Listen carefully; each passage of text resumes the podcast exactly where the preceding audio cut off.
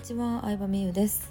えー、成功する人の共通点っていうのがトライアンドエラーをいかに繰り返してるかっていうことだと思うんですけどじゃあなんでトライアンドエラーをね繰り返す人とうんそう諦めてしまう人がいるのかなって考えた時にある結果にたどり着いたのでその話を今日はしようかなと思います。それはですねもう結論から言うと最初からうまくいくと思い込んでるかそんなに期待してないかの違いかなって思いました。うん。なんかうまくいく人ほど期待してないのよ。いい意味で。最初からうまくいくと思ってないみたいな。うん。なんか最初やしまあこんなもんかなみたいな。でこうすぐに諦めてしまう人ほどなんやろなんか1回目でうまくいくと思い込んでるというか。うん。なんかもうすごい1回目で絶対成功しなきゃダメみたいなある意味で完璧主義すぎるところがあるなって思ったんですよね。で私自身もどっちかっていうとうんなんかやりながらうまくいくやろうって思うタイプですね。2021年の後半からもいろんな新しいことを始めたんですけどまあ、毎年の新しいこと結構秋っぽいので常に新しいことをやってはいるんですけど例えばインスタでミニブログ形式の投稿を始めたりとかうんまあオリジナルノートを作ってたりとかあとは、まあ、ワークショップ形式の、えー、イベントをねやったりとかうんどれも初めてやることってうまくいくかわからないんですけどうまくいくか分からへんって思ってやらなかったらさこの先ずっと何も新しいことやらないってことになるじゃないですか。だからうまくいくか分かんないけど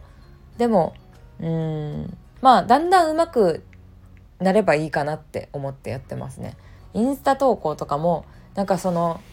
なんだろうな反応とか見ながら投稿を変えていくわけなんですけど画像を変えたりとかうん文章の作り方変えたりとかキャプション変えたりとか、うん、でうまくいってる人の参考にしながら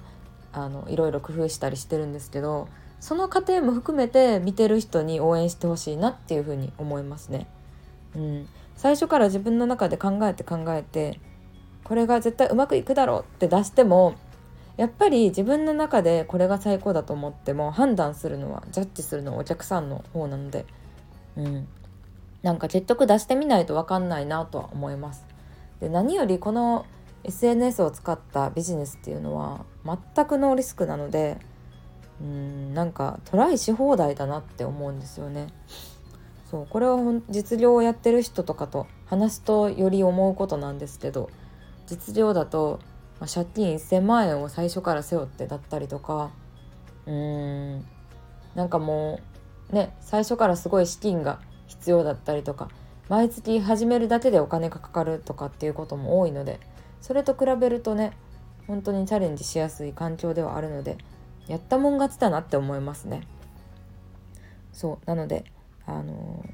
うんまあ考えてみればね最初だって1回目でうまくいくことだったらさみんなうまくいくわけじゃないですか。でもそれを1回やる人2回3回4回10回100回と